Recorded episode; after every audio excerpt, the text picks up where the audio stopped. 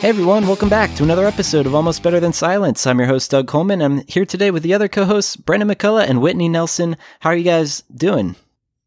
Doing well. Pretty good. I had a popsicle for breakfast. Nice. Ooh, that's yeah. an interesting choice, but it sounds delicious. Uh, I'm what out flavor? of food. I don't have anything else. Uh, the strawberry shortcake, the one with the, like, the crunchy bites on the outside. Oh, shit. That's the good shit.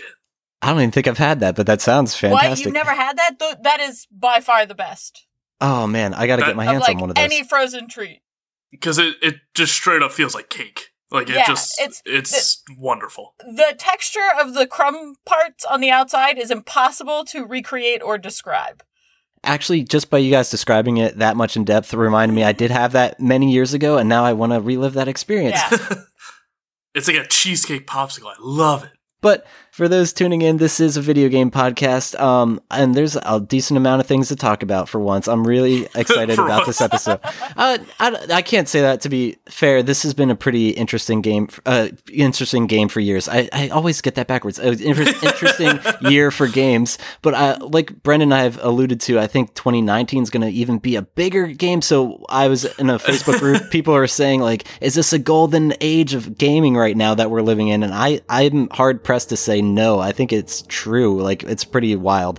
But anyway, we can kind of. I, I would up? argue twenty nineteen is going to be a good year for gaming because everything for twenty eighteen has been delayed to twenty nineteen. Yes, that is our, like, I don't know, theory, and it makes sense. But there's some really exciting games happening now, and it's going to be an interesting game of the year discussion towards the end of the year. But before we get to all that, let's kind of hear what you guys have been gaming lately. Uh, is there anything new in either of your systems or yeah. P Cs? Uh, I played the demo, the um, Amazing Adventures of Captain Spirit. Oh, fantastic. That's awesome. Um, we had a brief spoiler cast on that a couple weeks ago. I really enjoyed it. What were your thoughts? I I liked it quite a bit. I think that there was an inc- they did an incredible job.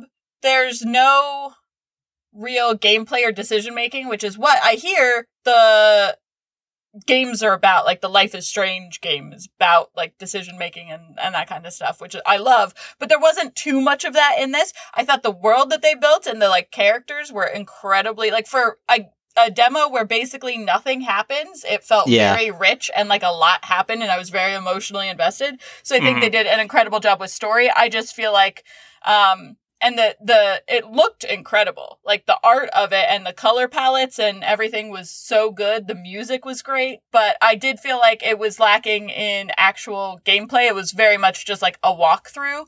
Um, so. Yeah, that's definitely a valid complaint, I guess. Um, I don't know. I think Life is Strange games are more interesting. Well, it's more or less kind of like the precursor to Life is Strange two. Apparently, right. Captain Spirit is a character or involved in some way, and the ending of which we saw those other people. I think those are the main characters of Life is Strange two. So it's, I don't know, it kind of just wets your tongue for Life is Strange two, and I'm very eager Ew. for that. Well, uh, I guess we're talking about strawberry shortcake. I'm hungry now. Fair enough. Uh, um, yeah, no, I definitely, yeah. I definitely want to play, and I wanted to play this first because they talked about it at E three, standing alone, um, and being an intro to the world for people that haven't played the game. So I wanted to play that before going back and playing Life is Strange, but I definitely want to play Life is Strange now. I just was expecting a little bit more in the way of, like, I don't know. I don't know what I was expecting, but it, it's good. It's a really good uh, demo, and it definitely did sort of tease me for Life is Strange two and playing Life is Strange, but I think that they could have done a little bit more with it. That makes sense to me. Yeah, I, I'm glad it was free. It would have been very upsetting if anyone had to pay for this, because it's like, yeah, this is, it's good enough for a free sample to whet your appetite, but totally. Yes. Yeah, it's really, there's not much substance to it. It's, it's the free samples at Costco. And then you just run around getting four times as many as anyone should to make a meal out of it. Exactly. Yeah. But no, that's uh, a cool one to play and experience. And then I got back into Destiny, sucked me back in. Okay. With the big update? Yeah. Uh, so I haven't even gotten into a lot of the big update stuff yet because I was actually behind on story. I had stopped mm-hmm. playing it. Um, Curse of Osiris, which I really enjoyed, but that's because I'm in love with Oded Fehr, who, do you guys remember The Mummy with Brendan Fraser? He was yes. the head magi. Oh, um, yeah, the one with the beard and uh, yeah, yeah, yeah, and the yeah. tattoos on his cheeks. So I'm oh. in love with him, and he was the voice of Osiris in Curse of Osiris, and oh, nice. um, and then Morena Baccarin uh, was the voice of his ghost. So those, like, you couldn't find two voice actors that would get me more like I gotta play this story. But I really liked uh, Curse of Osiris. I feel like Destiny two. You know, obviously there's a lot out there that has already been said that I don't need to say about Destiny two and what they are doing wrong and what they are doing right, and it's more wrong than right, but. Um, I didn't play any of Warmind expansion, so I, I'm playing through Warmind before I get into the Forsaken stuff, and they have changed a lot, and some of it I love, and some of it I hate. The whole new weapon system is terrible, mm-hmm. and literally I'm getting generic random blue drop for new weapons that are more powerful than, like, legendaries I had customized before, so basically all Ouch. of my old equipment is useless now.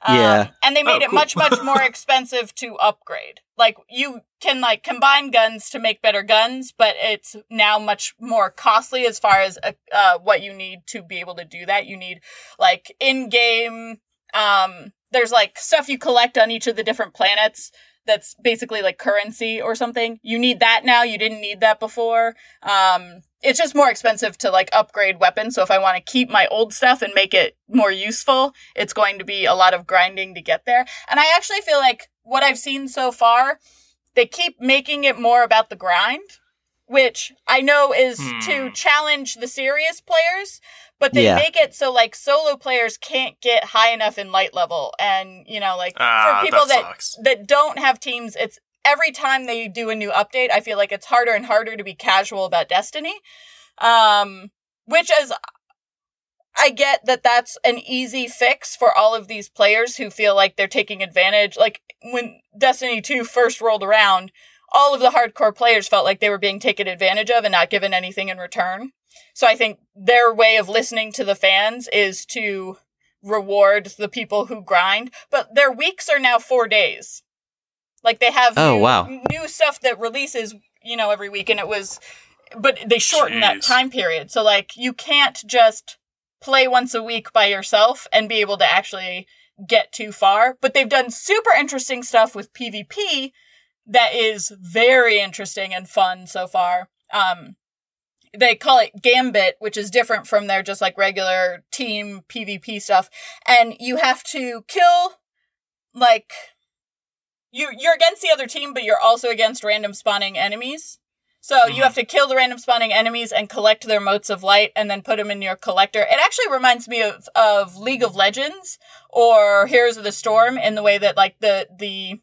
Um, the goal of the match is very, very different than anything Destiny has done before. Um, you can sabotage the other team by, like, when you get collect enough light, you can go into their side of the base, but also both sides of the bases are fighting enemies that are also shooting at them. And so it's a little bit chaotic, but it's also very fun. And I like that. I like that they're branching out more with the PvP stuff because their controls are so satisfying and so good as someone who's, like, obsessed with things making sense in controls and, and feeling, having mm-hmm. some, like, just, like, satisfying animation and sound and whatever to make it more intuitive. Destiny does that so well, but I feel like no one wants to do the big world stories and, and very few people can grind on Destiny all the time. And their PvP stuff, you can do matches. It's a little bit harder now because my weapons aren't up to snuff with everybody else's. Um, but adding more options for PvP means I can come in and I can spend an hour, play a couple of matches, and leave again and have a good time. And so the the more that they add in different variations of games to play in there, um, the more I enjoy it. So awesome! Wow. Okay, as someone who's brand new to Destiny, especially brand uh, Destiny two, because I got it for free uh, during PlayStation Plus recently, I played for an hour or two. It very much scratched my Halo itch that I've been missing mm-hmm. for the longest time. Um, and the fact that it's by Bungie, it just feels like fucking Halo, but in a different universe. Uh, funny thing that I noticed is the enemies. I, I forget what they're called already, but like the the big gruesome looking guys from a distance, it, to me it looks like they're hamsters for heads, and I'm like, oh, they're like. They look really cute, but like then as you get up close they're like hideous creatures, so I don't know why, but like maybe it's just my bad eyesight, but regardless I, I felt like I'm just shooting a bunch of hamsters. I'm like, this game's so weird, how'd it get so popular? But I'm like, oh, they're not hamsters at all. Um but That's no funny. I did I did enjoy the game, but oh man, your description of like how it's like kind of going downhill, they they are kind of keeping it afloat, but it just makes me kind of feel like I'm like walking in the door, like t- observing the scene and then just walking out right immediately. It's like, I don't know if I necessarily want to participate in this, but I, I, I'm not sure though, because of the fact that it did scratch an itch for me of me missing F P S's. I think I will play it a little longer, but if it's, if it's got like a story mode, that's probably what I'll stick to. Cause I don't necessarily see me playing with other people. I'm not much of an online gamer. Yeah. Yeah. I've had a few M M O experiences where it's like, you re- you need additional people in order to progress through either the levels or the storyline. And yeah. It's weird to say that that always bums me out. It's like, oh, you want to play? It a, does for you me know, too. Yeah, a massive online game where there's hundreds of other people. It's like I don't, I don't want to talk to them. Get, get them away from me. It's like I want to be locked up in my room alone, even in the game. Like I, because it's just so hard to coordinate a huge team, and you know. You got three healers and they're all dicking around doing other stuff or mining resources or something. It's like, no, you're crucial to the rest of the team. And then everyone's dead. Like, it's just... And sometimes people are just gross and bad and weird. Like, so it can just be exhausting when you're forced to have teams for... But it, then again, uh, Bungie... Or Bungie... Uh, Destiny has said to be, like, the M M O sort of shooter. Mm-hmm. Um, so I can understand why they do something like that. But yeah, that's always... annoying that there's no alternative. I would rather have a more of a grind that's three times as long to do solo than to do with a team. Well, I mean, but it's you, still an option. You, you they do do a pretty good job of keeping the nightfalls and the strikes and the stuff you need a team for separate from the story. But the gear, if you want to be if you want to hit those higher levels of story and those higher levels of like strikes and nightfalls and whatever, you need to do the strikes and nightfalls with teams because that's where the good gear is. And that's mm-hmm. what's frustrating to me because that's never been a thing that I've really branched into at all. I, the like PvP stuff I do because it's easy, quick match. You don't need to know anyone. You go in and you play around and then, you know, you win or lose and you're done. And yeah. that I get into and the story I get into, the strikes and nightfalls and stuff. I've just never had a team. I can't, first of all, it's too hard to get people all on the same console, let alone all playing at the same time to get exactly. a thing going. Yes. I'm always playing at weird hours that no one else is playing and stuff like that. So uh, it, it bums me out that that is consistently with Destiny. The best, the way to get the good gear is that you have to do it with other people. Um, but I do feel like they do and uh, have more options in most games for like keeping that separate and you can still do the story. It's just much more difficult. Um, mm. Oh, okay. But you can do it without doing like strikes and nightfalls and stuff with a team. That's good. Yeah, I've I've hit that hurdle too, being on the a different coast from almost everyone I know. Yeah. So it's like, oh hey guys, you want to play? It's like, yeah, we got a thirty minute window. Anything outside of that, we're fucked. It's like ah. So. Right. Oh, well, that's cool to hear that you're back into Destiny two. Maybe if I get anywhere close to your on your level, we could play together at some point, but we'll I see. Just got someone else to start playing, and he's, like, playing from scratch as well. Never really played one at all, I think, and uh, hasn't played any of two. So I am definitely willing to join a group of much lower-level people to, to pick okay. around. Cool. Oh, I willing. Appreciate that. Yeah, a lot of people aren't. She's willing to handicap herself. Yes, quite literally. I mean... It doesn't matter how high level I am. I'm still going to walk off a cliff and kill myself anyway. So. Jeez. That's funny. Um, but how about you, Bren? Is there anything new on your plate? I'm assuming you're still going with Enter the Gungeon, or what's up with that? Oh, Doug, you don't even listen to our own show. No, I'm kidding.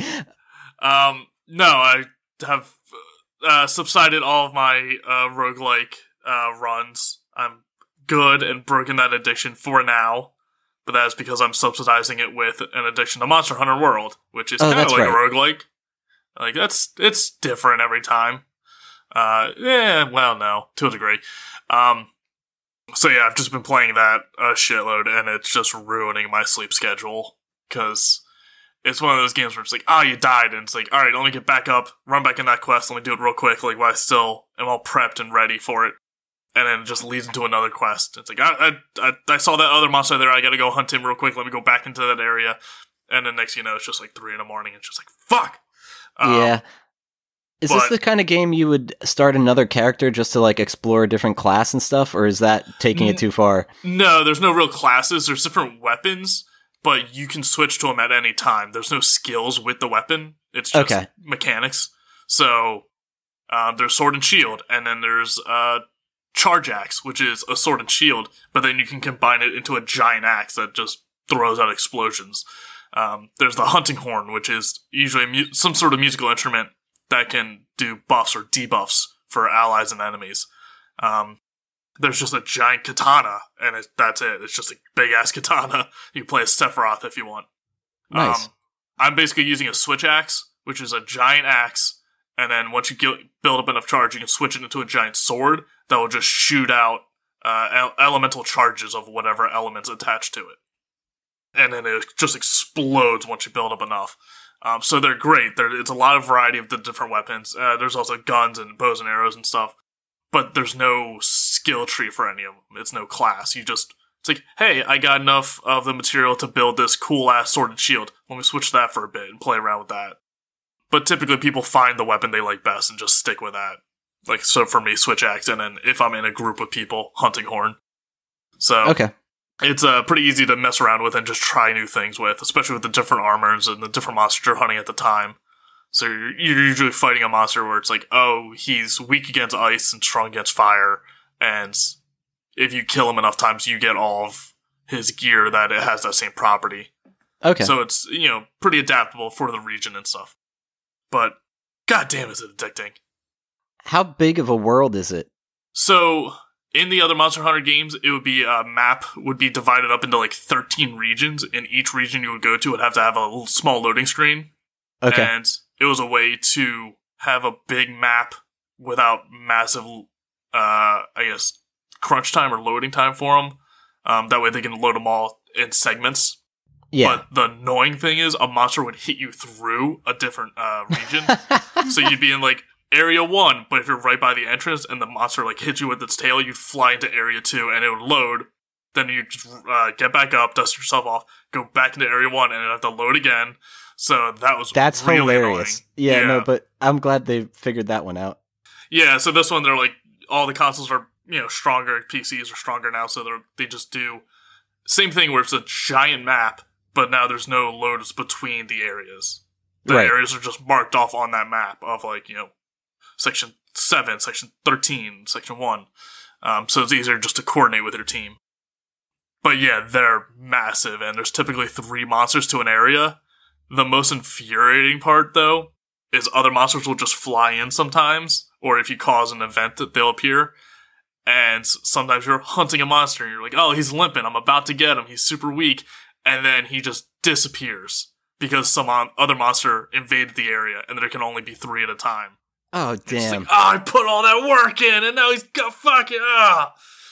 And it's super irritating, because right now, technically I'm done the main story, kinda. Uh, so it's not really like New Game Plus, or just like... it's high rank now, so it's just like harder. Um, okay. You, so you see the majority of the game at this point, and now you get a little extra stuff like Elder Dragons, or the big bad guys.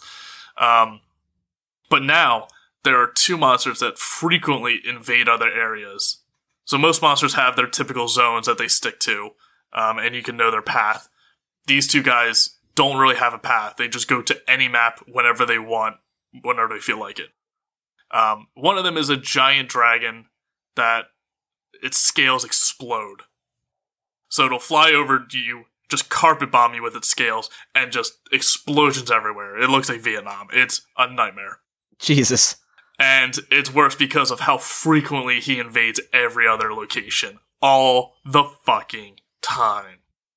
And you'll just be hunting something else, and he'll come flying in, attacking you. Like, I'm not even dealing with you! Why are you here? Go away! And you have, um, dung bombs, so you can just shoot their own poop at them to scare them off to get them to go away. But that maybe buys you five minutes with this guy, because he comes flying right back. It's so annoying. Um, this game sounds so interesting. It's just like a super like energetic and friendly dog. She's like, no, I like you're cute and all. Just like not right now. I'm busy, like you know, cooking dinner. I have a knife in my hand. Go away! And he just won't stop jumping on top of you. It's just like, ah, da, da, da. um, and then the other guy who was recently added to, at least to the P C one, um, because he's in, I think, a wide swath of the Monster Hunter games. It's called Devil Joe. Devil and Joe. Devil Joe, and he's affectionately called the Laser Pickle. Because what? He's a giant, fugly T-Rex that's, like, really wrinkly and green. And he yeah. shoots a big-ass laser out of his mouth that kills everything. Okay. Have you killed the uh, freaking Devil Joe? No. He is an asshole. Because he's also one of the guys where he's not in a set region. He just wanders from place to place, just kicking in the door when you're halfway through a quest.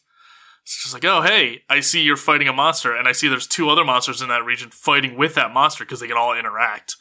And it's like, it'd be a shame if someone came in and just murdered everyone, including the other monsters. It's like, God, I hate Devil Joe.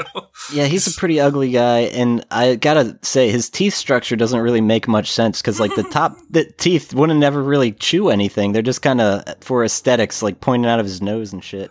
Oh, yeah, like, they've added a m- more... detail to the world building, sort of like how these animals interact in like the predatory chain. So like Devil Joe's at the top, he'll eat anyone.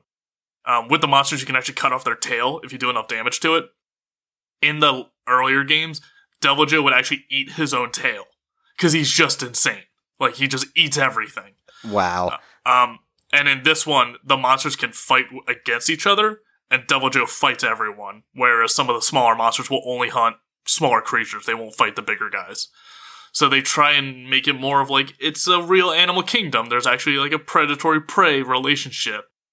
And, but, yeah, th- like the mon- like the dragon with uh, exploding scales. Like, it's pretty ridiculous, and it doesn't make much sense. Or Devil Joe, where his mouth is like, I don't I don't know how food could actually fit in there.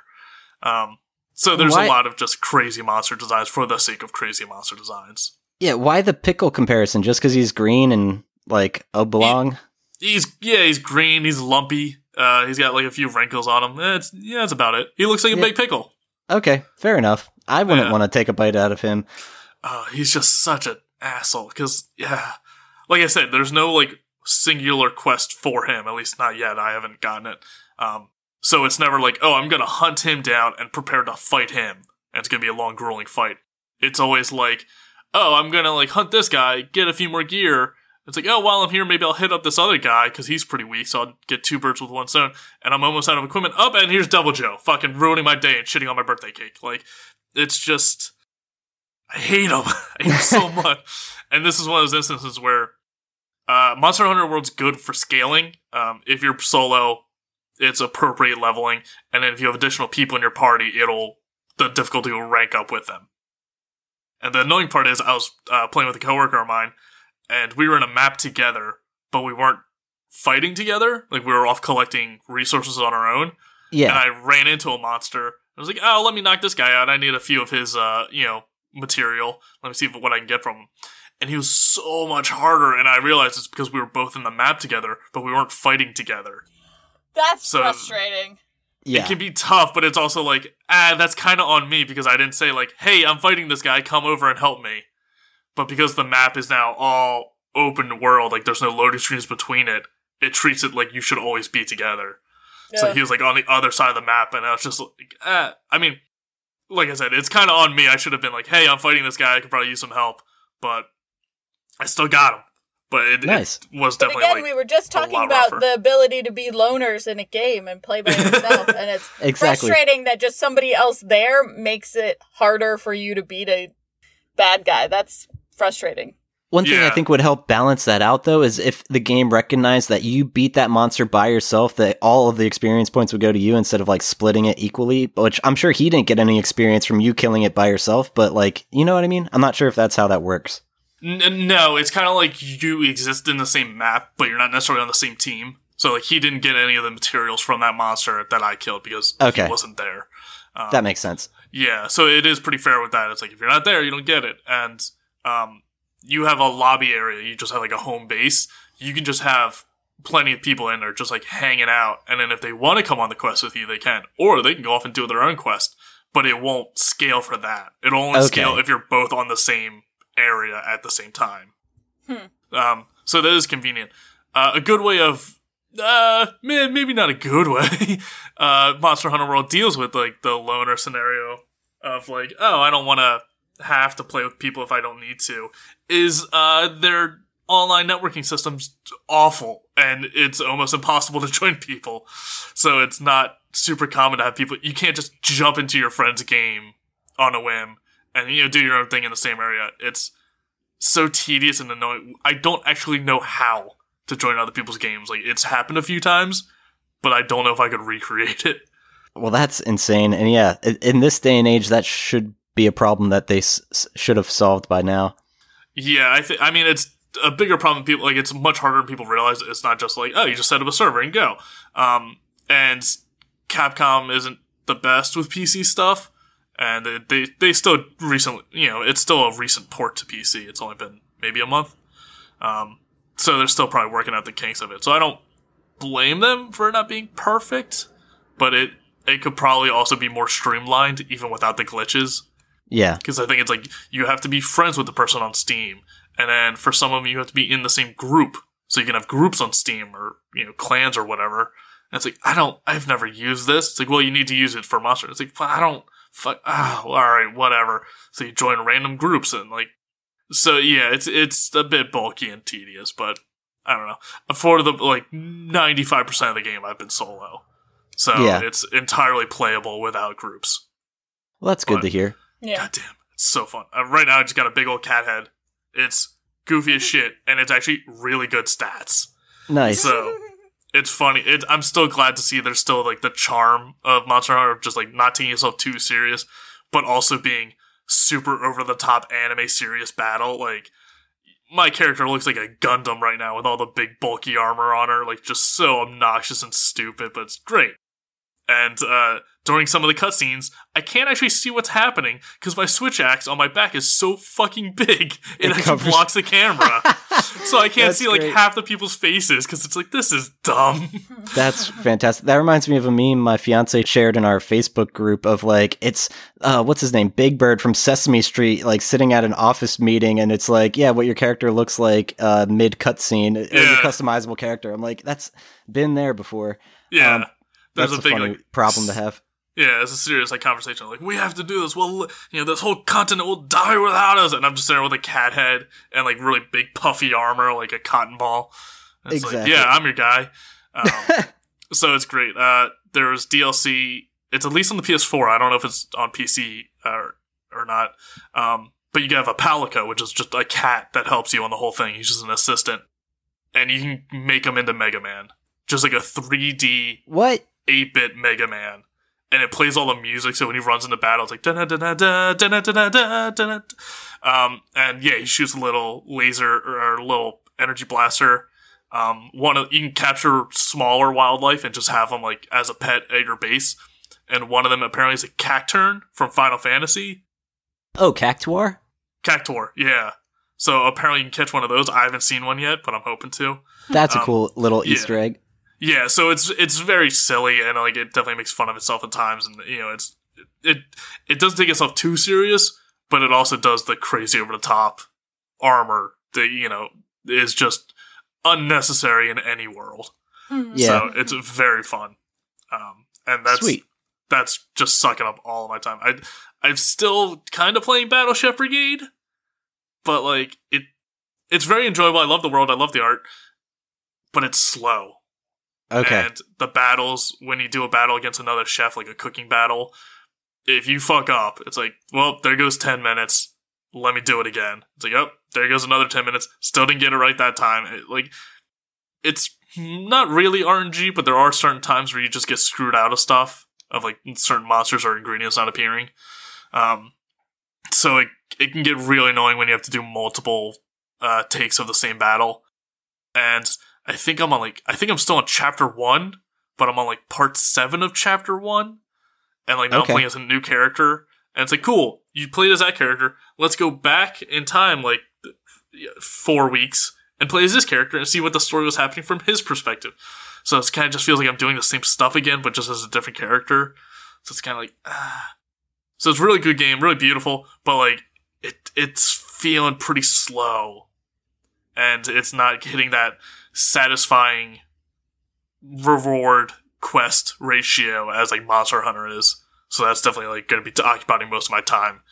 because it's just more satisfying to prepare for a quest, run out, kill three giant-ass monsters in thirty minutes than it is to do, you know, twenty minutes of story, ten minutes of a battle, and then forty more minutes of repeating that same cooking battle, because I fucked it up and I'm bad at the game.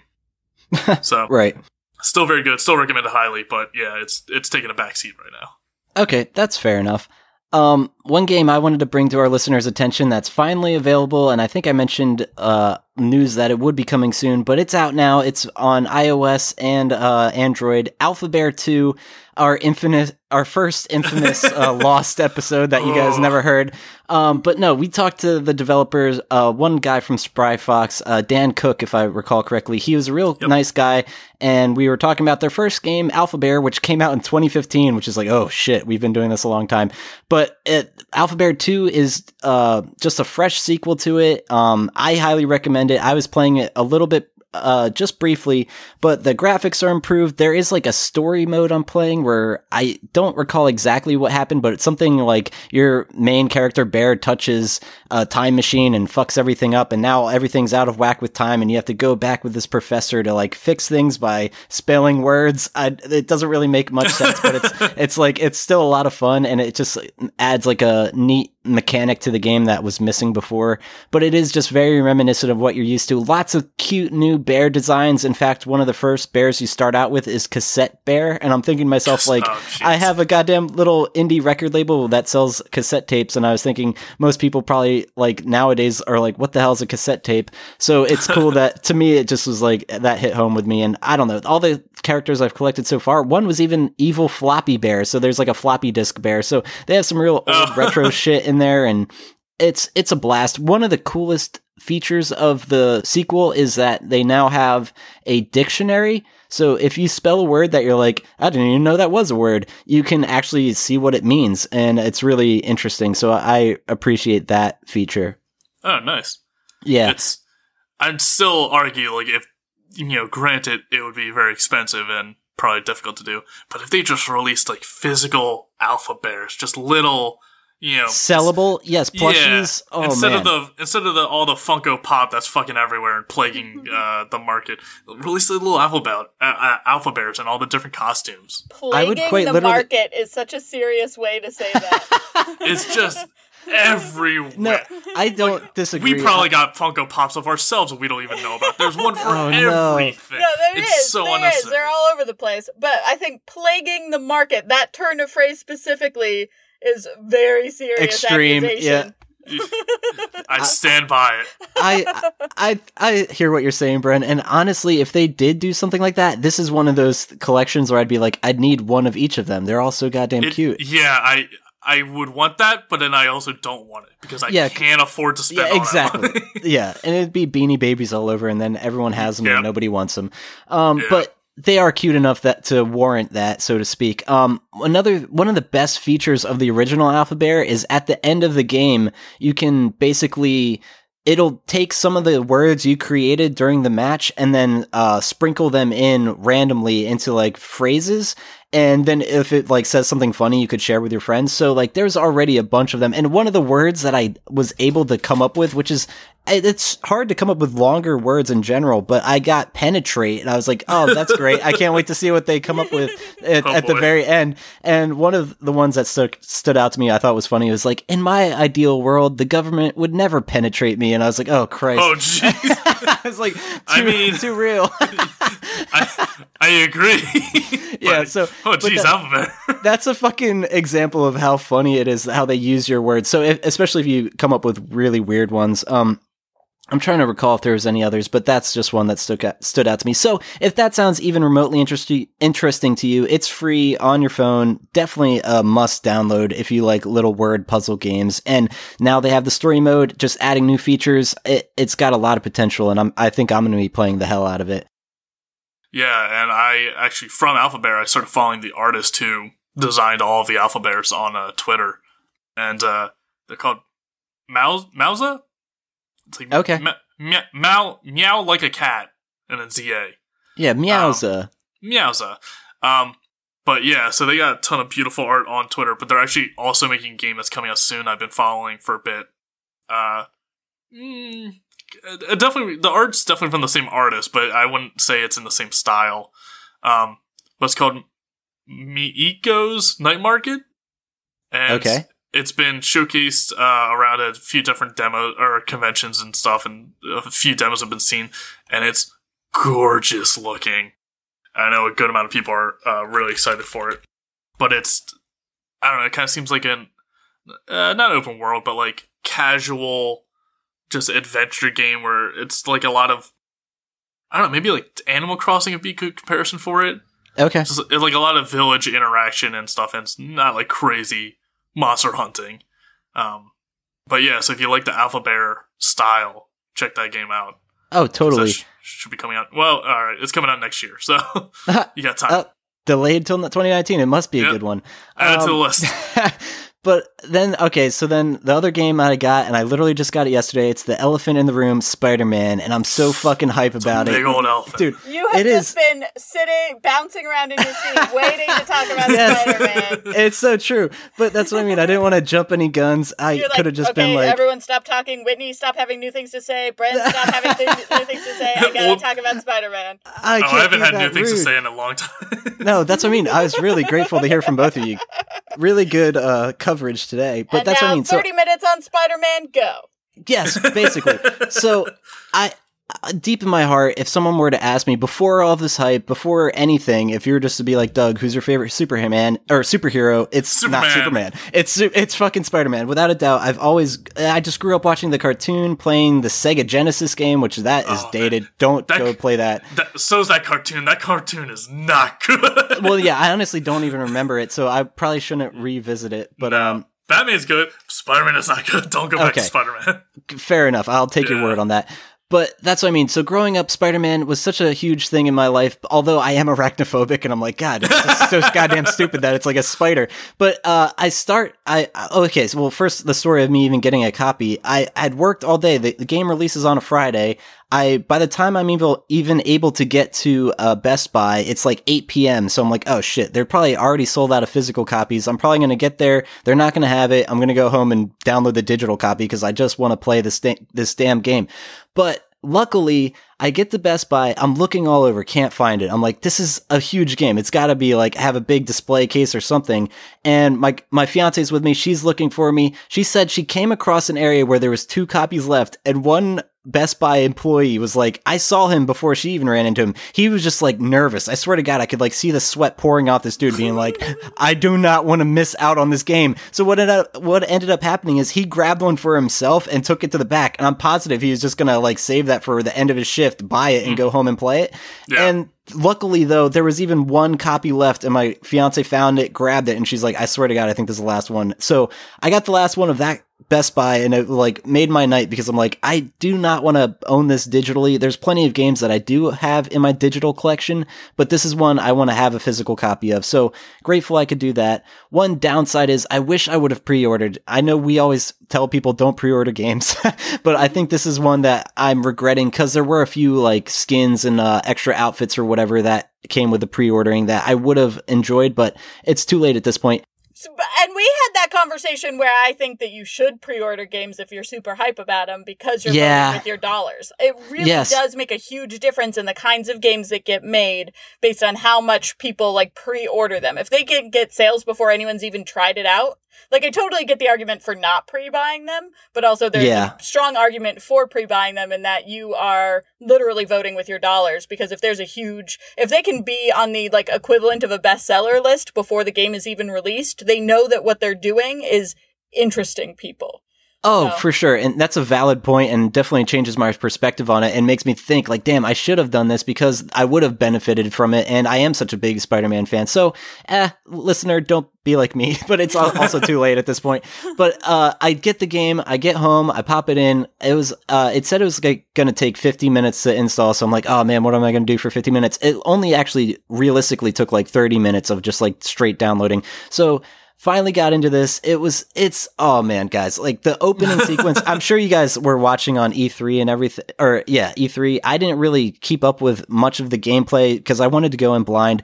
And that opening sequence, first of all, there's a spider. So I was like creeped out. I'm like, damn it, I hate that. But, uh, That's they, the game. I know. But the thing is, uh, they just throw you to the sharks or on like how to go uh, web slinging. So it's, you're just, it was crazy how it just transitioned from him putting on a suit, jumping out the window, and now you're playing the game. So that was really cool. The slinging feature is just goddamn perfect. I remember at first, the first few minutes, I was struggling with it, and I ended up on like the street being like, damn it, I suck. But then after only a couple of minutes, you really get the flow of it. It's designed to be really easy. You just basically hold R two to swing as long as you can, release, hit X to, or, or send more, or actually I think it's R two again to send more web slinging, but it just feels perfect. It just, and that's one thing I was nervous about. This is a giant map of New York City, and I'm thinking, is getting from one side of the map to the other going to be a problem when uh, with like uh fast travel or anything? I, I honestly don't think they have fast travel, and I th- I think that's a good thing because the sw- swinging feature is basically one of the biggest mechanics of the whole game. Like my fiance was watching me play for the first few hours, and it did play out like a movie. So there's a lot of really cool cutscenes and like, uh, uh, what do I want to say? Quick time events, but it's not like overwhelming with that stuff. But what, oh, the one thing that my fiance loved about it is the swinging. So she was just like, can I play for a little bit just to swing around the city? And she was like, I could do this for hours. So I think people are going to really enjoy just that aspect alone of just getting around the city. Um, one thing I did get through the very first uh, boss, I guess you want to call it, uh, Kingpin is what I remember him from the comic, but the, he was calling him like Wally or by his real name in the, in the game. Uh, Wilson Fisk. Oh, Wilson. Yes, that's it. Yes. Fisk. That's, he keeps talking about Fisk's guys. And I was like, man, I, I forgot his real name. I just remember him being Kingpin. But yeah. So you, from what I'm told, you're going to f- encounter almost every Spider-Man enemy minus Sandman in this game. So that's exciting. Uh, is Sandman a good guy, or is he just not in it? I, I just don't think he's in this. I could be wrong. I'm not sure if I read that somewhere or not. But okay. Overall, the game is fantastic. The hype was uh, well-merited. I think it's going to be really high in the running for my game of the year, even though, what, it wasn't uh, Before the Storm this year, and I was like very fanatical about that. So it's going to be a tough one. To, I, to, I don't know. I don't even know how you compare those two. Like. No, you're right. It's definitely in, in a whole nother class, but it's just because I'm such a Life is Strange fan that I, that really connected yeah. with me, and I enjoyed it. Like, it was such a, a, a emotional experience, and I, I, I thoroughly enjoyed the story they told. But no, that's why it isn't comparable, because it's almost like Horizon Zero Dawn in the sense of like open world, so much to do. Um, I'm already like, there's collectibles, um, backpacks, which is kind of funny. There's fifty-five backpacks spread throughout the city. And I'm thinking to myself, they're all backpacks that used to belong to Peter Parker that he would just web up in different places. And I'm like, okay, that's a little ridiculous to own fifty-five backpacks and like lose them or just like put them around the city. So it's definitely a game mechanic, but as you're collecting them, I forget which one, but it kind of explains that, oh, when I won this contest for Doctor Octavius and I got a lifetime supply of backpacks. I'm like, okay, well, I guess that's how you explain that. Um, real heavy handed. Yeah. But Oh, uh, one thing that makes it really feel Spider-Man is just the personality of Peter Parker. He's like narrating his own like uh, a- adventures as he's like flying throughout the cities. He's like calling himself Spider Cop and annoying the lady he's talking to uh, via communicating with the radio and stuff. Her name's Yuri. I, I guess she works for the police, and you- she's like undercover working with Spider-Man. And if anyone found out that she was working with Spider-Man, she would lose her job. So there's a lot of stuff going on in there. The opening of the game though was a little intense and ridiculous, like over the top, as far as like there was like terrorists in every window shooting guns, and like uh Spider-Man's st- st- like standing next to Yuri and they're like having a conversation. Just like, I'm like, man, this is like every day for these people, where it's like the most, like it looked like yeah Vietnam. It was like goddamn war zone, fucking guns and shit firing in every direction, bullets flying. So the action, it's very action packed, and like I said, playing out like a movie. um It was fantastic. One of my college friends, Fermin, is like a diehard Spider-Man fan, and he has like a bunch of the comics, and in fact he wrote a book, and I'm hoping to have him on the show and we can talk about that. But he called me up uh day one because he saw I was playing Spider-Man, and me and him had been previously talking like this is a day one game, no no doubt. And he was like, I just wanted to call you to celebrate the triumph of a game that is Spider-Man. And I was like, I know, it's like, it's fucking fantastic. It's everything we all wanted it to be. So for anyone that was on the fence, you, you must get it. And I even saw some reviews come out where it was like nine out of ten, nine point five out of ten, ten out of ten. And I was kind of rolling my eyes at that, being like, we've seen this before. But here yeah. I am. I'm very much in the enamored state. I'm sure in a week or two, I won't be as like, eyes glazed over with like, this is the best game I've ever played. But as of right now, it is just flawless. No, so far, no bugs, which knock on wood. Um, a bunch of people I was reading about. Plenty read, of spiders, though. Well, nice. Ha. No, I've heard plenty of people that bought the digital edition were having trouble installing it, and Sony's well aware of the issue and trying to help them out with it. So it's like, oh, God, I'm glad I got a digital copy. And also, though, someone or who... a physical compl- copy. Yeah, that's what I meant. Um, someone who complained, though, that their digital one wasn't working, I read a thread where they were like, oh, I just ran to a Redbox just to get the physical disc to see if that would fix it, and it didn't work for them then. And I'm like, okay, oh, I think that's just that your sucks. PlayStation at that point. I don't honestly know if they're yeah, going to be able to help say, you. Uh, do you know if the digital copy, is it like an actual bug or glitch with it, or is it just so big? Like, I feel like this game would be massive to download, and people just probably don't have storage for it. Yeah, it's a big download, so I think maybe something could have easily gotten corrupted during the transfer. And but even another thread I was reading, someone was like, I uninstalled every game I did and like put my P S four back to factory settings and then installed it, and it still didn't work. I'm like, man, I am so glad I'm not in your shoes. And that was someone who even said, they were like, I, my brother works at Insomniac, so I was like extremely excited to support their game, and I can't even play it. So I'm like, oh, uh, if someone's in that boat, I feel really bad for you. I definitely think you're in the minority there. It's like a very small uh, case of people that are dealing with that. But if you yeah. are, you might want to get a refund, might want to get another P S four, or contact Insomniac directly and be like, what can we do about this? Because I'm sure they have good su- customer support. I could be wrong. You never know. uh, most customer support's not great. Yeah, um, that's true. But the game overall, another cool thing about it, it almost gives me a Deus Ex Human Revolution vibe of like the little mini games throughout. It's like if you play Deus Ex, uh, they have the hacking mini game when you go up to com- com- computer terminal and you'd have oh, to do yeah. like connect the dots kind of thing. This is very similar with um, some of the stuff. You're interning for Doctor Octavius, and he has a bunch of like tablets and stuff, and you have to like, or like experiments he's working on, and some of them are broken. So you go in and fix the circuitry. And it is just like a mini game where you have to, you have a certain amount of puzzle pieces and you connect them to make this energy flow go from one point to the other. Um, sometimes they add variables to it. So it's like, oh, well, these ones need to be positively charged and negatively charged, and the amount of charge needs to balance out in order for you to get to the next, uh, one. So it's semi-challenging. I'm kind of fairly familiar with that style of like mini game thrown into games like this. So I was able to jump in, but I could see someone who's not like familiar with that stuff struggling with it, or having to look it up maybe just for the first few, and then they get the hang of it and then they're on their way.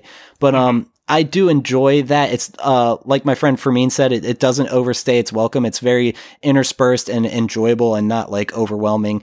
They had a oh, couple and they had a few variations as well. Like one thing, as you're traversing the city to like open up the map, you have to find these towers where you change the frequency or like fix the towers so that um, you can unlock the G P S for that area, and you can see where the backpacks and other collectibles are in that area. And in order to do that, you do this little mini game where you use your right and left analog sticks to line up the frequencies. So like imagine like a sine wave, you like change the frequency of sine waves and then the height of them with uh, either analog stick, and then in order then you match what the is there and it unlocks it. So it's stuff like that that I don't know, I think it's a cool little addition. It makes it just kind of feel real as like Spider-Man's going fixing things up. And as you're traveling, there's always little crimes popping up. It's like, oh, kidnapping here, assault here, drug deal there. So it's really, it just feels like a fantastic superhero game. I'm I'm in love. Nice. Yeah. So it it seems to be taking place during college for Peter Parker, if he's yeah, interning? And that's one thing, I he's clearly got the Homecoming suit on as I start the game, so I'm not mm-hmm. sure if that's supposed to be Tom Holland. He looks older than Tom Holland in Homecoming, so yeah, I yeah. clearly think it's an older, yeah, it must be college. It, yeah, it must be like the setting of like Spider-Man two with uh, Tobey Maguire, like right before Doctor Octavius became like the bad guy he is, right? That's what I was wondering, because yeah, he's a pretty prominent villain for Spider-Man, so if he hasn't even become a villain yet. Like, yes. It's got to be fairly early. That's what it seems like. Yeah, and he's also broken up with Mary Jane. I, I saw him. yeah, he fu- he found some letter where it was like, oh, me and Mary Jane were supposed to move into this place together, but instead we broke up. I was like, damn, Whoa. That sucks. yeah. I mean, but, I, yeah. I guess that's one way to quickly establish uh, their relationship in this world. Yeah. Um, it's it's weird seeing... How much more? I don't know. It seems like in recent years there's been more Mary Jane backlash and more uh, Gwen Stacy favoritism in recent years for Spider-Man stuff. Yeah, I'm not I, sure I, why. I get that vibe as well. Oh, one other really awesome feature of this game is the photo mode, and that's becoming more oh, yeah. apparent in a lot of games. Like, I know I have it in Horizon Zero Dawn and Final Fantasy fifteen, and I enjoy it. But the thing about those games is you actually, like, hit a button to take the picture, and it, like, saves it to a gallery. This photo mode doesn't do that. You just set up the photo and then use your P S four to take a screenshot, and that's how you take the oh. photos. So it's kind of uh. different. I, I, I guess that works, but I remember when I first got in the photo mode, I'm at the top of the Empire State Building. I'm like, I did it. And I was like, I want to take some pictures. And I was like, I don't even know how to take a picture. There's this whole interface, but uh, technically you don't take a picture. You just take a screenshot. The one game where it would be plot relevant to take mm-hmm. pictures of everything. Yeah, yeah no kidding. Can't do it. Yeah. yeah. There is a the selfie mode, which is kind of cute. So like anywhere you're at, you can, he can do like a little peace sign at the camera, but I'm excited to maybe unlock some new spider suits. Um, my friend who did pre pre-order the game sent me some screenshots of his suits that he got, and they were pretty cool. So I thought, yeah, I'm, I'm excited. Looking at them now. They're, um, the one's like the punk rock Spider-Man. He's got like, yeah. a denim vest and like a kind of spikes as like a mohawk. I think that's an alternate timeline Spider-Man. He's got Chuck Taylor's on too. um, The other one is the from the Infinity Wars, like Iron Spider sort of suit that Tom Holland was wearing. Yeah, um, in the movie. And then the last one looks like the was it the Spectacular Spider-Man, where Doc Ock and him actually switch bodies, and he's yes. very more tech focused. Yeah, it so looks kind of fucking badass. Um, yeah. But I'm like any Spider-Man game, I'm sure there's going to be a shitload of costumes, so I'm sure you'll find another one you'll prefer than those three since you missed out on the pre-order. Definitely. And one thing, you even saying the word spectacular reminded me of the difficulty settings. I think it was normal, amazing, and spectacular. And I'm playing on amazing first just because that's like your average gamer. Like you still want some challenge. And the game is quite challenging. Oh man, the combat. I can't believe I didn't even go into it. The combat is fucking insane. Like it, he has his spidey senses. So when someone's like about to hit you, you can hit circle to dodge. And it just flows so incredibly. Like you'll literally be up against like twelve dudes. Like six of them have guns. Other guys have like electric b- batons and stuff. And you can still like just martial arts your way out of there and kick some ass. It's absolutely invigorating and wild, but it is rather challenging, especially if there's like people with guns. Like one scenario I was in, I was fighting a bunch of people on these rooftops, and then like another rooftop away, there's guys with guns that I didn't even know about. So they were just picking me off and I'm like, damn it. So the game is challenging if you play on amazing, but not too challenging to the point where like you're going to like rage quit or anything. But I'm assuming playing on spectacular is going to be quite a trip. Um, but if you're just in it for the story, I recommend just normal, or it might not even be called normal. It might be something else. Yeah, if it's anything like Arkham's combat system, like it seemed like it was, um, it's just going to be getting more precise with the timing of the counters and the different uh, moves you have to, you know, disable an enemy. So, and they're just become like more bullet spongier. So the the difficulty seems to rank up in just like quicker, quick time events sort of stuff. Um, but you know, still a challenge. Yes. And it's, there's such a variety of like moves and things that you can do. It's like so badass when you like land some like wild ass move, or like you like web someone up against the wall, or like kick someone off a rooftop. I feel bad when that happens, but I'm like, it's pretty funny. I'm like, you're obviously a bad guy. You're one of Fisk's men. Well, that's, it's stuff like that. 'Cause you're talking about how like this is every day for some of the people in New York and in Marvel's New York. Yes. And there's, there's a few comics where you see, it's just the, uh, perspective is from, like an office building on like a floor, and people are working, you know, doing uh, all this different filing reports, and you just see the Green Goblin flying by, throwing bombs. Everyone looks up, and he goes back to work. And you see Spider-Man swing by, and everyone looks up and goes back to work. And you see the Hulk fly by. And it's kind of like, yeah, what would you do if you were just walking down the street and a body just plummets down from sixty stories up? Exactly. It's oh just my like, god. Oh, okay. Now there's mush in front of me that used to be a person. Yeah, it's kind of funny too, like, because Batman, isn't he like against killing people? He, he'll like disable them, or like, I don't know, he doesn't want to like actually hurt, kill people, but like, yeah, at least one of his rules. Spider-Man doesn't seem to give a fuck. It's pretty cool. Well, it's, at least in this game. It's the same with the games. Like, if you play an Arkham game, he says he's not killing anyone, but if you're hitting someone with a Batmobile going one hundred fifty down a suburban street, you're definitely killing someone. Whatever weird, dumb plot device you invented to say he's not killing him, he's definitely killing him. Yeah. But, so, oh, I got it just yesterday, day one. I have, like, I don't know, probably four or five hours in. I'm only seven percent story-wise, but I am just doing a lot of uh, getting the towers, opening up the map, seeing where the back- backpacks are, the collectibles. There's fifty-five. I think I'm at thirty-one already, so I'm just, like, burning through that, because it is so fun to just web around the city. So, highly recommend this game. I'm sure I'm going to have more to talk about it. And if I ever have Fermin on to talk about his book, I'm sure me and him will be really gushing on this game. God, that's that's definitely one of the games where I'm like, I could watch a game, uh, let's play of it, but like, I really, like that and God of War, it's like, I really want to play them. It and, needs to be in your hands. No, yeah. Without a doubt. It's just a different experience, because it it's phenomenal to watch, but yeah, even just handing the controller over to my fiance and being like, now you web around, she's like, this is amazing. I'm like, yeah, absolutely worth it. My roommate just got a P S four, so maybe I'll just keep like subtly drop hints of like trying to get him to buy it, you know, like filling his room full of spiders or something, and see how that goes. I'll split yeah, it with you. That's a good way to get someone to buy a video game. Yeah, yeah. A room full of spiders. He's also arachnophobic, so yeah. It will go really well. I'm glad I'm not your roommate. But um uh, yeah.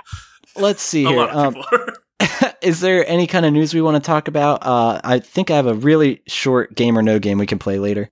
There were two things that I wanted to bring up in the sort of news segment, and one is I'm very behind on podcasts, including ones that I'm on, like this one. Have we talked about Donut? Have we talked about Donut County yet?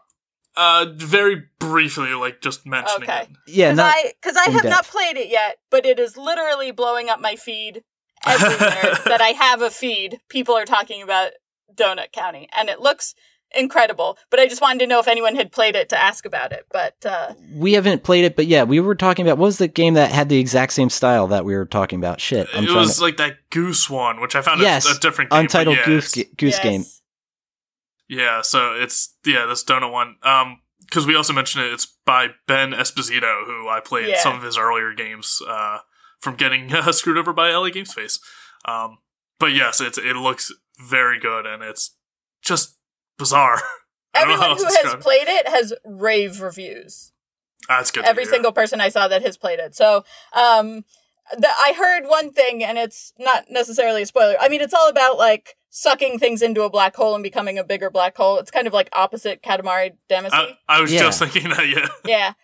Um, but there's, I heard one thing, like, it gets more complicated with than just sucking things into a hole. It, there's one thing where, like, if you Um, you get an achievement if you do, if you get like a hot coal from a fire first, and then you suck down an ear of corn, then you make popcorn and it explodes up into the sky and like hits something that you, there's no other way to do that other than sucking things in the right order and like oh, wow. making combinations as you're doing it that different actions will happen, and there's only certain ways to do certain things in the game. And as soon as I heard that and realized that it was more complex than I thought it was, I was very into it. So I'm probably going to end up getting that and, and trying that out soon, because everyone's had rave reviews, and as soon as I heard that it was a little bit more complex in gameplay than I thought it was, uh, I was all in on it. So yeah, super that's cool. Good to hear. There's uh, a screenshot of a raccoon sitting on the toilet on a laptop. ten out of ten. Perfect yeah, game. Pretty much. I'm with that one hundred percent. This does look like you guys said with Katamari, but reverse. So I, I want to play this as well. Yeah. Um, and then the other thing was on social media this week, everyone, I've seen it like five times in different places. Um, but everyone's doing this meme where you pick five games. Oh yeah, I did that. To tell somebody else, like, about your, your personality. Yeah, not your like personal games taste. That they should play or your f- favorite games, but like to tell people about you. So I was curious what your guys's were. Oh, I missed this meme. I, I'm so not hip. no, no, but no, I, I, I was just picking a f- top five basically. Yeah, so I'll I'll tell you mine because I think it gives you a very good example of like if I'm trying to tell you who I am as a person yeah. more so than just like what my favorite games are. Yeah. I pick Portal One, Portal Two, oh, nice. Until Dawn, um, Alan Wake, and now I'm forgetting what the fifth one was. Oh shit! What did I say the fifth one was? Hang on, I'm gonna I'm gonna look it up. I'm gonna look at the post up and see what I said. I'm currently thinking about my own. Oh, Bioshock. Bioshock. Okay. Oh, yeah, uh, okay. Good. That's a and good I, one. I think that gives you a very good sense of hu- who I am as a person. If you know those five games, uh, I think that t- says a lot about me.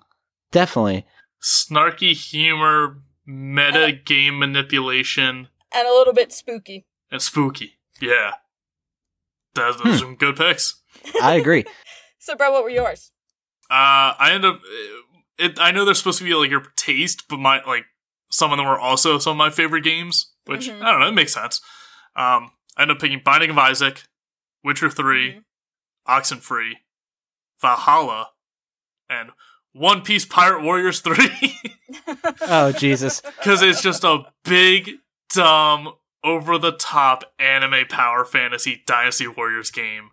And I don't consider them a guilty pleasure because I feel no shame about liking them, but, like, they're just so mindless and just... I I mean, that's kind of like what Monster Hunter is right now for me. So mm-hmm. I just love those kind of games where it's just like, kill a million soldiers and like you're just like the top brass. There is something about that. Like, that's why Dynasty Warriors is so popular, yeah. Yeah, it's just so satisfying. Because those games have gone down real far since like four. Like, True. They've just gotten worse, but they keep going because people still want those types of games. Uh, Hyrule Warriors, that's on Wii U? Yeah, I think, or, I think Switch. Uh, Switch, yep. Or at least should be getting ported to Switch if it hasn't already. Um, so, like, yeah, like, just reskin it with whatever, you know, someone's favorite franchise is. That'll sell like hotcakes. And I'm fully on board with it, so. Yeah. How about you, Doug? It's uh, Jet Set Radio, Life oh, is yeah. Strange, Jet well, Set no, Radio, oh, Life I, is Strange. I didn't, oh man, I wasn't even going to go Life is Strange. I don't know, I'm crazy. Okay, so now that you say that, all right, yeah, Jet Set Radio Future, The Legend of Dragoon, Rez, um... Fuck, I guess Life is Strange and Kingdom Hearts, because, like, that would Ew. really be on brand. Oh, God. Some in the running, though, would definitely be, like, Rocket Knight Adventures and, like, some retro shit like that. Mm-hmm. Yeah, I, I think it's such an interesting question, because, like, we always talk about our favorite games. Yeah. Or, or like, our the games that maybe aren't our favorites to go back and revisit, but are so technically adept that we're so into them. But I think... Looking at games from the perspective of what most represents my personality, I was thinking about all of them differently when I was trying to put that list together. So I thought it was a fun game in that respect, because I never think about games as, like, what is the most Whitney game that I yeah. play, rather than, like, my favorite game or my most, like, or the game that's most impressive.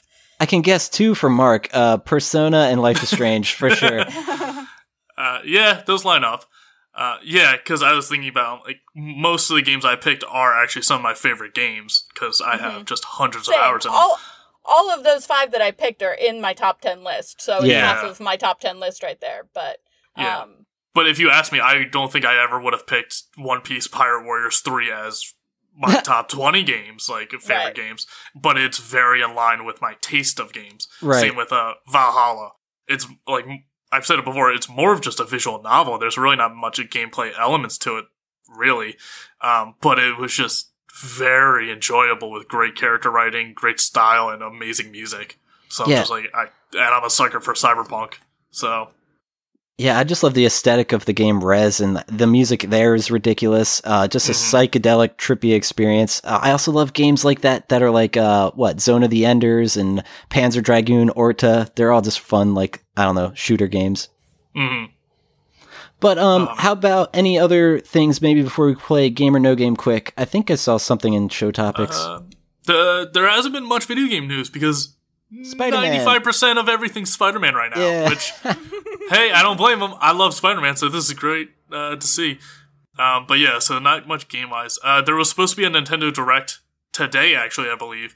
But because Japan's going through this crazy earthquake, tsunami clusterfuck, um, they actually did, had to delay it. So hopefully, hopefully everything works out there, because it's news story is not looking great. Um, but movie wise, there's actually a few things, at least that I was interested in. Uh, okay. Henry Cavill, uh, who's Superman. Cavill. I never know how to pronounce that. Uh, Henry Cavill, uh, who's Superman in all the recent stuff, uh, just got announced to be playing Geralt in the Netflix Witcher series. Oh, yeah. So I'm very curious to see how that goes. It, that's the thing. I I didn't initially like react negatively. I was all like, "No, fuck that." But I was just like, "Huh." Like, I'm I'm curious to see how this works, because he seems he's apparently a big fan of the entire series. He's played the games multiple times. He's read the books multiple times. So he's a big fan of it and knows the character. So that's definitely a plus already versus like someone just coming in to get a paycheck like Ben Affleck as Batman. It's like, you don't mm-hmm. give a shit about this. Um, so he's definitely got, you know, bonus points for that. I'm just curious to see how it goes. You know, mock him up with a beard and some gray hair. I could think he could definitely look like uh, Geralt, but then grant, granted, Geralt's mostly covered up with the beard and scars and stuff. So I feel like most people could look like him. But it's, it's Netflix, it's live action, so it's like, eh, I'm not super comfortable with those. Netflix hasn't been making a lot of good stuff lately, so eh. Um, but the director of the series actually did like a small short film about uh, a cockatrice who was like turning people to stone, and it was like really good. It was like pretty well done for a pretty low budget. So if that's any indication of how he'll do the series, I I'm more secure in it than I would be with like Hollywood doing it or like a big studio name doing it. Um, and in yeah. line with superheroes and uh, casting and all that, they released uh, the first official pictures of Captain Marvel. The mm-hmm. not next Marvel movie, I don't think, but uh, one of the ones coming up in twenty nineteen with Brie Larson as Captain Marvel. I think that's a good choice. I, I think Brie it's a Larson very good a lot, choice, and I think that she uh, is. I think she's going to do well with it. So I'm curious to see how that one goes too. I think she's going to crush it. Yeah, the only thing is, like, I'm thrown off because I'm so used to recent Captain Marvel with the short haircut, so just seeing her with longer hair just throws me off for a second. But no, I agree. I, I very much like Brie Larson, and um, really enjoy the way they've been taking Captain Marvel in recent years and making a more prominent character. So, uh, but this one's actually set to be uh, kind of a flashback. It's set to be in the nineties, I believe, so it's not recent. And in the pictures, we see her as a like fighter pilot. Um, But I think uh, they released a synopsis saying, like, it's going to just start off, like, she's already in space. Like, she's already up there established with the Kree. So I guess these are going to be through flashbacks that are going to tell her origin. So the whole thing's not going to be an origin story, just segments, which I greatly prefer since I already mo- know most of these stories. Okay. But I know I'm, eh, maybe not minority, but I know not everyone knows the origin story. So yeah. Um, but we see uh, Nick Fury with both eyes. Like, we see a young Nick Fury, so it's definitely before shit goes down. And they're setting up the Skrull, which I'm going to call it now, but people have probably already called it for the last few years. They're going to be the next villain. They're going to do the Secret Wars with the Skrull. That's going to be the next big Avenger thing after uh, Infinity War. Cool. So, it all looks very good. I'm very excited to see this. Very cool. Um, one I saw that I doesn't really hold much water with me, but maybe a listener will connect with it. But T H Q Nordic picks up the Kingdoms of Amalur I P from thirty-eight Studios. Um, if anyone's familiar, Kingdoms of Amalur, if I'm not mistaken, some of the developers that were on Skyrim back or working at Bethesda ended up branching off and doing their own thing. And it is just like a medieval fantasy Skyrim sort of clone, but like more cartoony. I don't know. It's uh, maybe not like Skyrim. It's probably not even open world. I don't know much about the game other than it, you're like a knight with swords killing orcs and creatures and shit like that. But it looks pretty good. And yeah, I, the T H Q Nordic has a good reputation, so maybe that'll uh, revitalize that franchise. Yeah, I know. Like, there are some very dedicated fans to Kingdoms of Amalur, but yeah, it's. It definitely seemed to have gotten swept under the rug. It might have come out around the same time as Skyrim. Yeah, so I think like so. Any, it's like those games where it's like any other year, this would have been Game of the Year, but it just happened to come out against one of the biggest contenders, which was unfortunate. Um, But yeah, Th uh, T H Q Nordic's pretty good, pretty consistent. Um, they got Darksiders three in the works right now, which that's gonna be fun and interesting. Um, I heard so, the port for P S two or the Darksiders two port for P S four was kind of a mess, though. I, I'm, no, I'm not it? sure. That's at least what I've been reading. I didn't play it myself, so I can't really elaborate. Yeah, I mean they're not perfect. They're not a perfect studio, so like it's definitely possible. Ports are always especially messy. Yeah. Um, But I'm surprised because they usually make them for console and then port it to P C, and P C ports are usually the worst. Like, yeah, that would Ar- make sense to me, yeah. Arkham Knight is god-awful and atrocious, especially on P C. But yeah, I you know, I, I think they could do it well, and I think they also got the rights to Time Splitters. Yeah, they no bought the way. rights to Time Splitters not too long ago. Holy shit, that's cool. So they might be working on a Time Splitter sequel or reboot of some kind.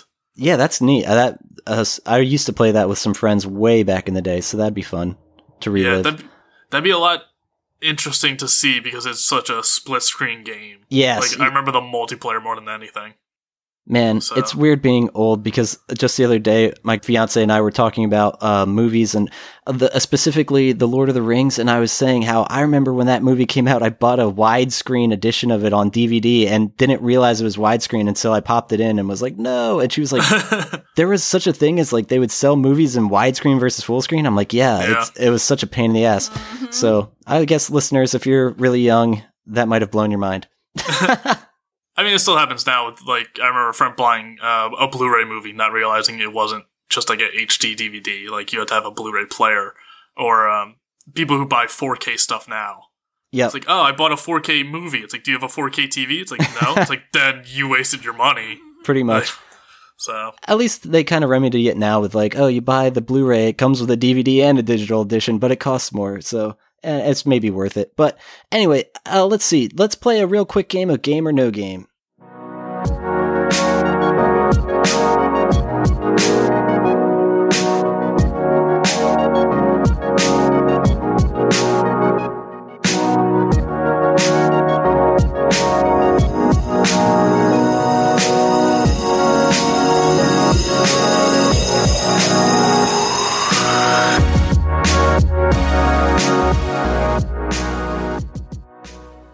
All right, so I only have like five, maybe six of them here for you guys, but let's see what you, uh, let's see how many you get right. Uh, what do you think of a game called Lego Animal Safari? Oh God, it, it's all the shovelware. It makes it so hard to tell what's real and not. Yeah, I mean, definitely that sounds like a game for sure, but you like to do that when you play this game, so I'm gonna I'm gonna say no game. I'm gonna say no game. Oh, you guys saw through it. No, well done, Whitney. That was We're on yes, you are. Damn it! Uh, how much more can I keep this up? Uh, but let's see. Um, all right. Well, then let's go with this next one. What do you guys think of a game called Pawn Stars Pumped Up?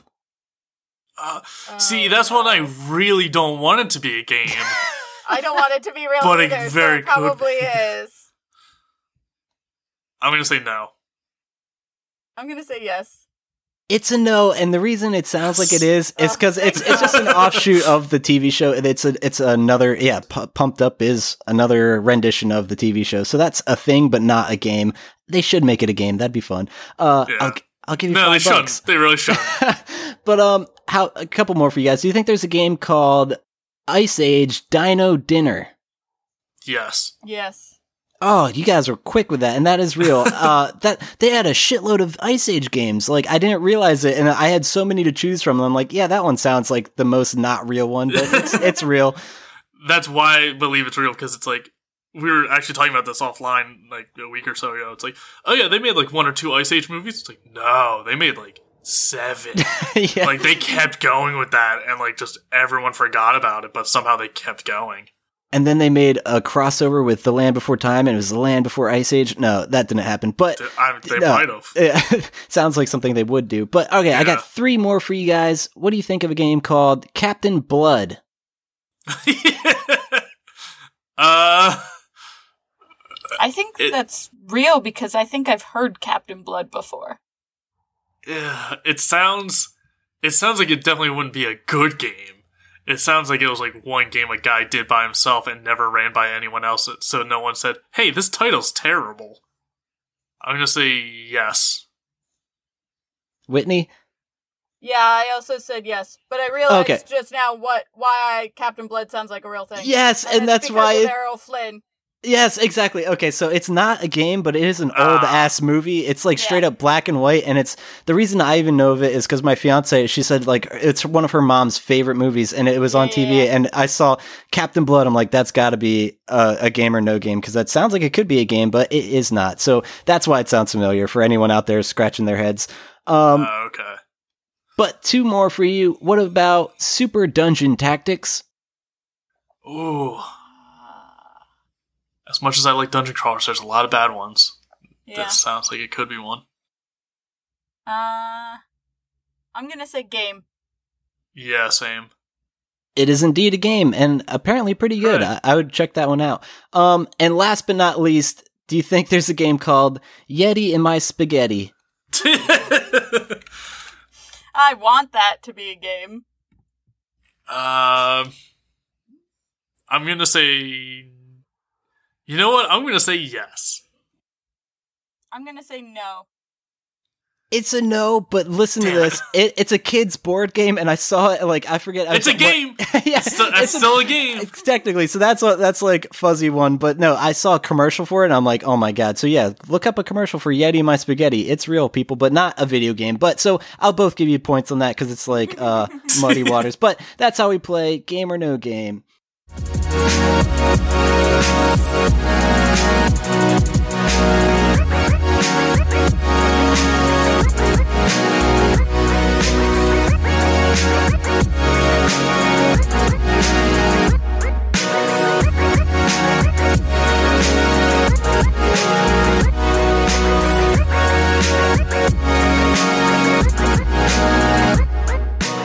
All right, let's I- wrap this one up. What's up? I thought it'd be like Showering with Your Dad Simulator, where it's just like super low res, like indie game, like for four bucks as like a joke game. Yeah, I mean, it's a fantastic title, so they had to do something with it. Um, mm-hmm. But a board game is what they came up with. Uh, let's do some plugs. Uh, Whitney, where can our listeners find you? Uh, you can find me on Twitter at Whitney underscore Nelson, Instagram Whitney Nelson, no underscore, and that's spelled N E L S E N. And then you can go check out my podcast called Historical Hotties, where we take different categories of historical figure and then we debate to see which one is the biggest babe. Uh, the most recent one that we did was Code Breakers. So we talked about people who have, Ooh. um, been notable in helping to, like, decrypt and decipher, uh, codes in history. And it's a really interesting one. It's a good one. Now, do they have to be real people from history, or could it they be like... They have to be the, real people. So, like, not the cast of hackers. No, but that would have won in my book. Everyone loves Matthew Lillard. There we go. Um, how about you, Bren? Where can our listeners find you? Uh, A B T S Bren on Twitter is very uninteresting. I use it to retweet stuff to try and win a Switch. Um, instead, you can actually do something good on Twitter and look at the hashtag... Uh, hashtag Visible Women, where it's just a punch of women in like the creative industry. It's it's not for any one particular one. It's for just like anything. So there's like uh, book authors, there's artists, there's animators, there's game developers, there's journalists. It's just a ton of stuff, and it's honestly it's the way I found some of my favorite artists on Twitter. And one of the Spider-Man prints I actually bought recently, I found through that hashtag and bought it from her. Oh, nice. So, highly recommend checking that out. There's a lot of good stuff there. Very cool. And listener, if you like our show, give us a like, follow, subscribe, tell a friend. We're on iTunes, Telephone. Google Play. Oh, not that joke again. Uh, and then, do it every time. uh, and also, if you are interested in checking out the record label I'm working on, it's missed out records dot com. I got a bunch of cool Screamo, Emo bands to check out, uh, buy some cassettes. Uh, some really cool releases coming down the pipes. Uh, a bunch of bands from like uh, different countries, a few from France, uh, Spain, all sorts of stuff going on. So check that out if that sounds interesting at all. But we will be back next week. Thanks for listening to us ramble about video games. See you next time. See.